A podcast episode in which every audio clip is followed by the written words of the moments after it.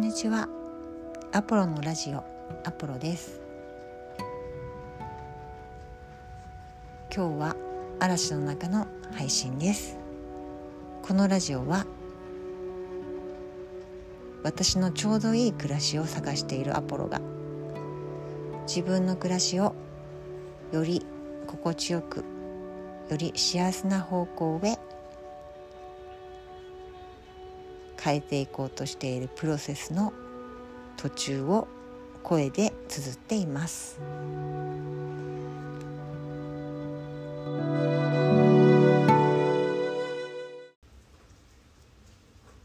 ちょっと後ろに後戻りなんですけど母の日が5月にはありました。なのでいろいろちょっと母のことを思い出すこともあったりして。今日はちょっと母のことを話そうかなって思っています。皆さん自分の母親のことを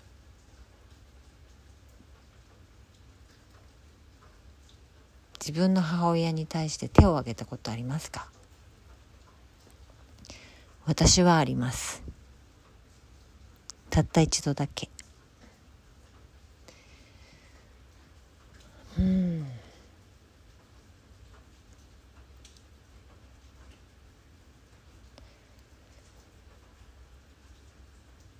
私の母は脳の病気でね数年前に旅立ったんですけども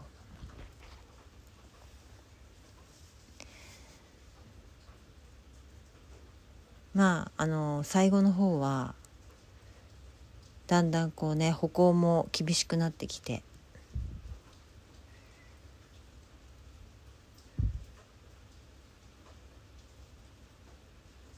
でねあのトイレの手伝いなんかもしたりしてたんですけどある朝ね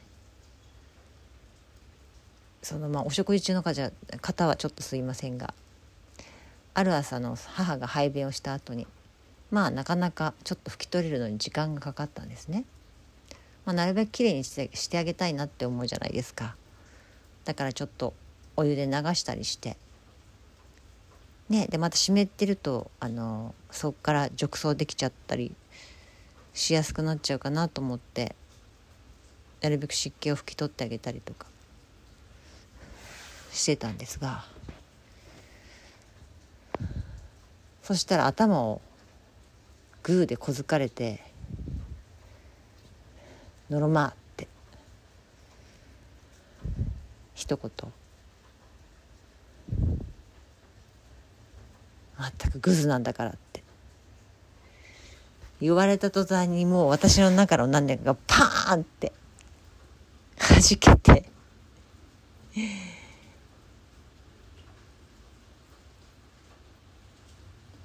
母のことを思いっきり平手打ちしてました母の顔を。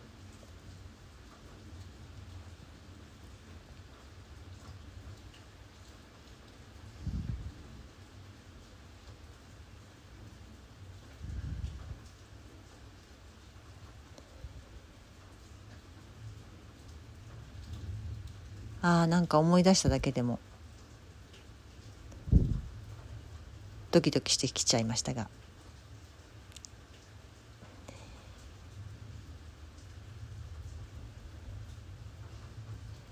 まあ私ちっちゃい頃よく言われてたんですね。母もなかなか口が悪い方で。私もそんなにスピードが速い子供ではなかったので。スピード感がねある子じゃなかったので。よく母に「のろま」とか「グズ」とか「グズグズしてんじゃないよ」とか「全くお前はとろいんだから」ってよくそういう言葉をかけられていたのですよ。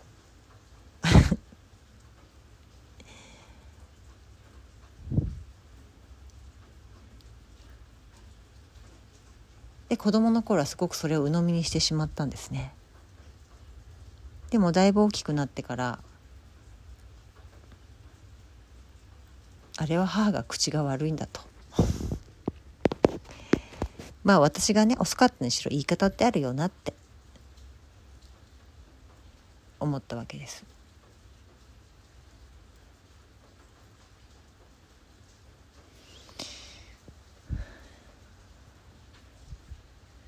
でその時本当に久しぶりにそういう言葉を言われて。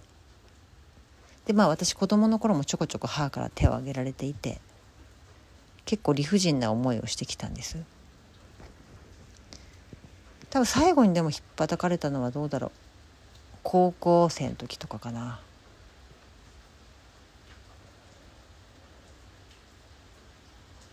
まあ私の納得いく理由で理由じゃないわけですよね。すごく結構感情的な人だったので。なんか叱られてるっていうよりも感情のはけ口として叩かれてるような感じがして。いつも理不尽な思いを抱えていたのはすごく思い出せるんですけど。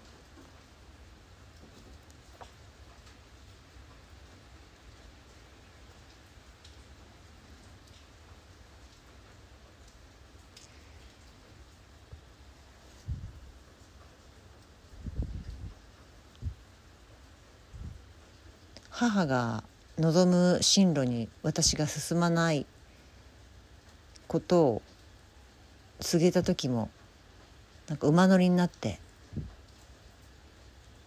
私が決めた道に行かないんだったら引っ張ってくのをやめないとかっていう今思うとわけわかんないこと言って何発も往復ビンタさせられてしまいには追いかけられて追いかけて馬乗りになってまたビンタされてみたいな。そんなこともありました。いや本当によく叩かれましたよね。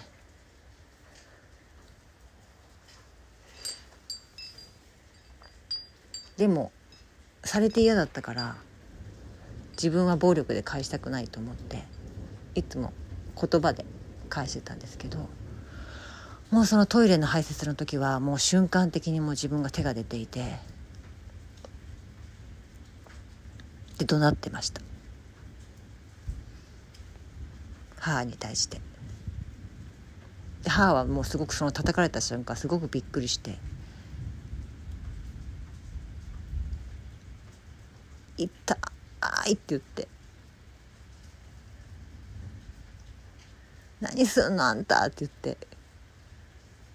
顔を押さえてました。もちろん母が脳の病気だったっていうこともあるし。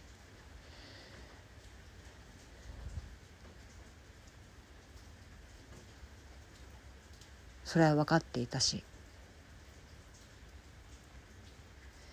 でももう抑えきれなかったっていうかなんか突発的に。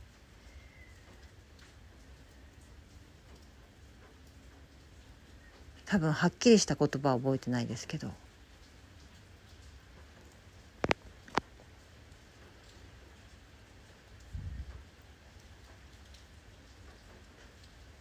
ふざけんなって言ったと思います。うん、そう。ふざけんなって。一発で済むんだからありがたいと思えって。私はあんたにどれだけ叩かれたと思ってき思ってんだって。叩かれてきたと思ってんだって。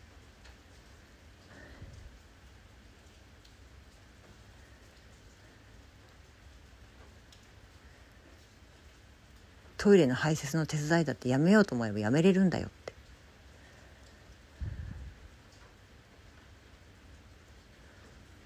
それでもやめないのは。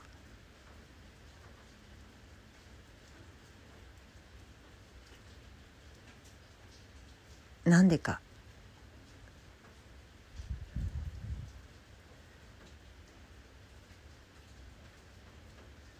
適当に拭いて早く終わらせることもできるけどそれでもそうしないのはなぜか。一度でもいいから立ち止まって考えてみなよって。母に言いました。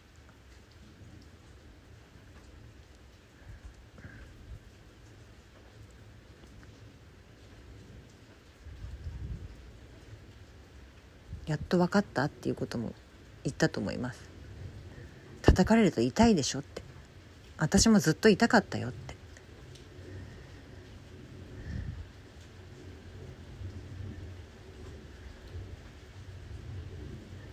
こんなんじゃ本当は足りないぐらいだよって。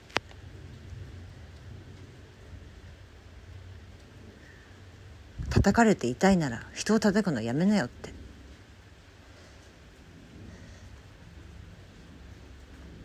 もう私叫びながら泣きじゃくりながらもう半分もう本当に完全にもうなんかぐちゃぐちゃになって。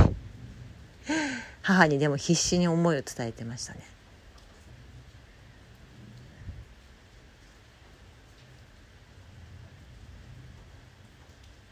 私は本当に痛かったし辛かったっていうようなことを思いの丈をその時に言いました泣いて。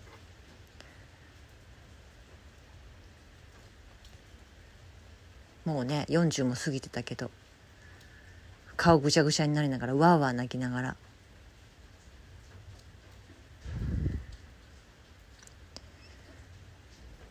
でも母は聞いてくれて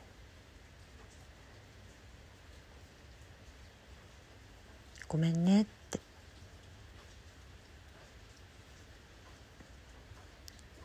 謝ってくれました。それでベッドに寝かせると布団を開いて「おいで」って言ってくれたんです。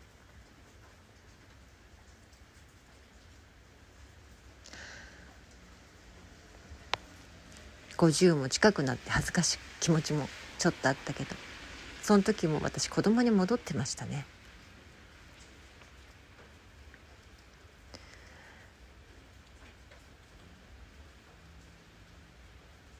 素直にお母さんの布団に入ってそしたら私の髪を優しく撫でて「ごめんね」「痛かったよね」って。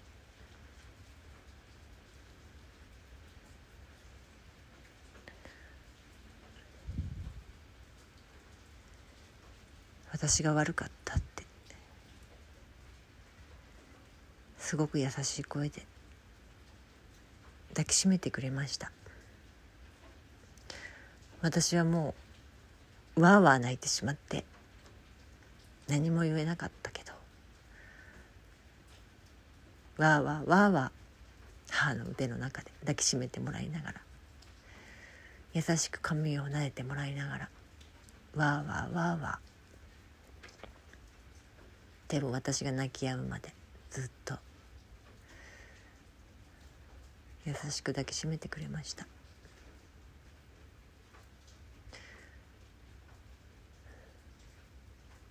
母にそんな風に優しく抱きしめてもらった記憶ってあんまりなくて。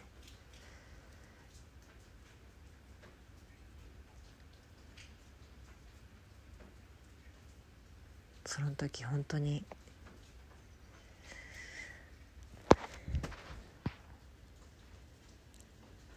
母の愛を感じたしすごく嬉しかった。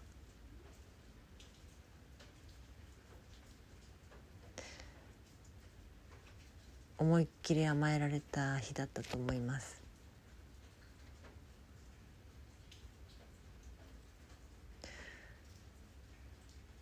今思ってもあんなふうに泣けてよかったし思ってること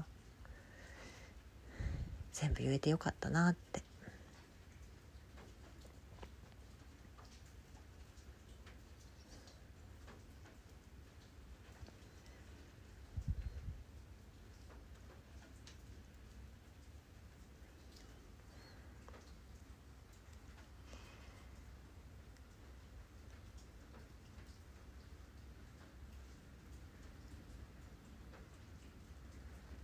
すごく私の中のいい思い出です。えー、今日はなんか雨で雨のせいだと思います。こんな風になんか喋りたくなっちゃったのは。今だんだん嘘みたいに晴れてきました。不思議。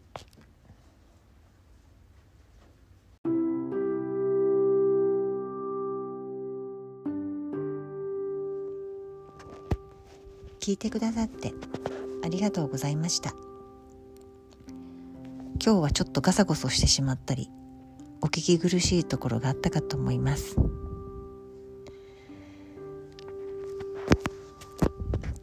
えー、付け足しなんですけれども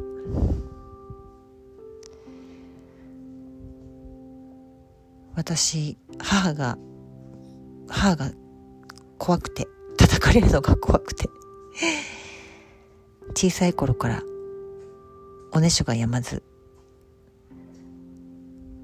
高校卒業して家を出るまでほぼほぼ毎日おねしょをしていました。恥ずかしいですが。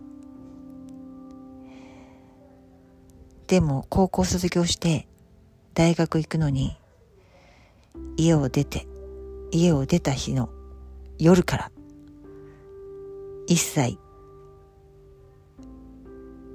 おねしょが止まって治って。だいぶ大きくなってから、はあ、家を出た途端におねしょが治ったってことは私やっぱり家にいた時相当緊張していたんだなっていうことに気がつきました。そして本当に久しぶりに実家に戻ってきた時また実家に泊まった時またおねしょをしたんですね。家に泊まった時はほぼおねしょをしてしまうっていう。それは40歳過ぎた時の私もそうでした。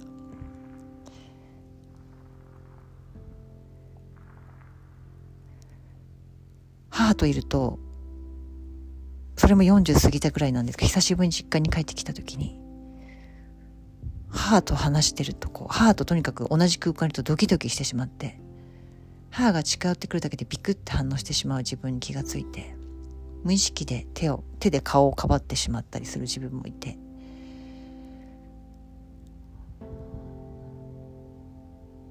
病院に行ったら新規更新って言われてまあいろいろ事情を話したら少しお母さんと距離を置いた置いた方がいいかもしれませんねっていうことで。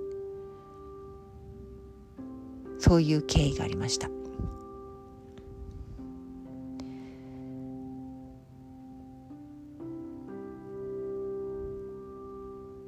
もう本当に10代20代の時は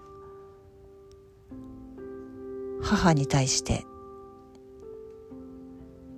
怒りしかなかったですし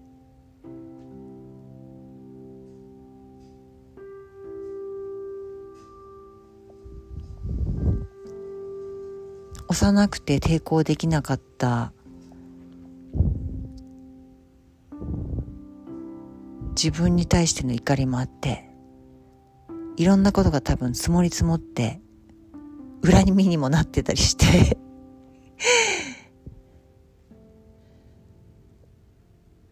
でも久しぶりにっていうか倒れて弱った母親を見た時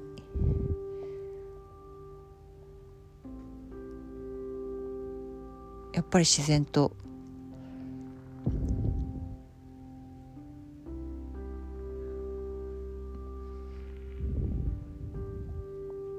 ねいろんなこと手伝ってあげたいっていう気持ちが生まれたし。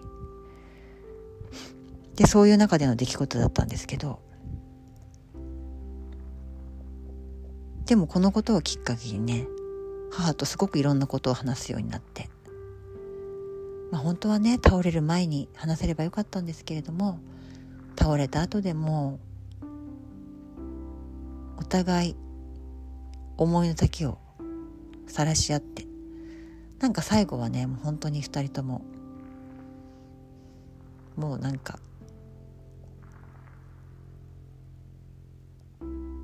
なんて言うんですかねもう昔のことは笑えるようになって母と分かち合える日が来るって思ってなかったんですよね。分かり合える日が来るって。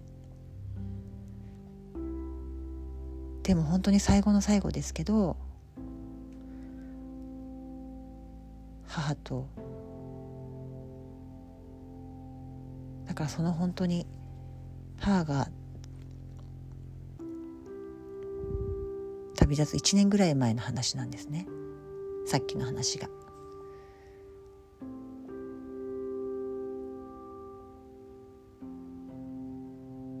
でもその後は本当にお互いいろいろ話すようになって私も一緒にいてもすごく楽だったし、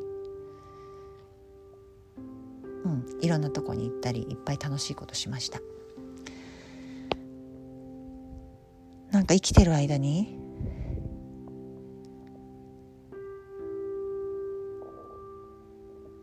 よかったなって仲直りで仲直りっていうかお互い思ってること言えて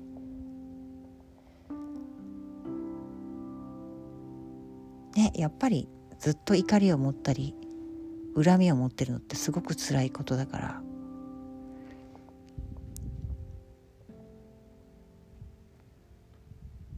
今でも母に優しく髪を撫でてもらって可愛い可愛いっていっぱい言ってもらったんですね。さっきのお話のその抱きしめてもらった時にも。今も時々その時のことを思い出して優しく髪を撫でてもらった感触も思い出せるし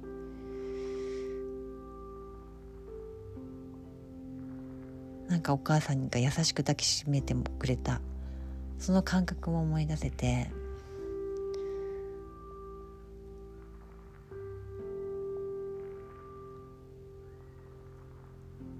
そのことが今の自分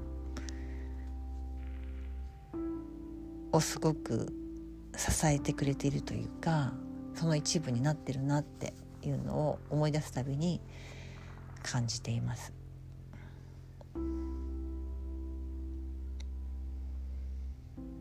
長くなりましたが今日はこの辺でありがとうございました。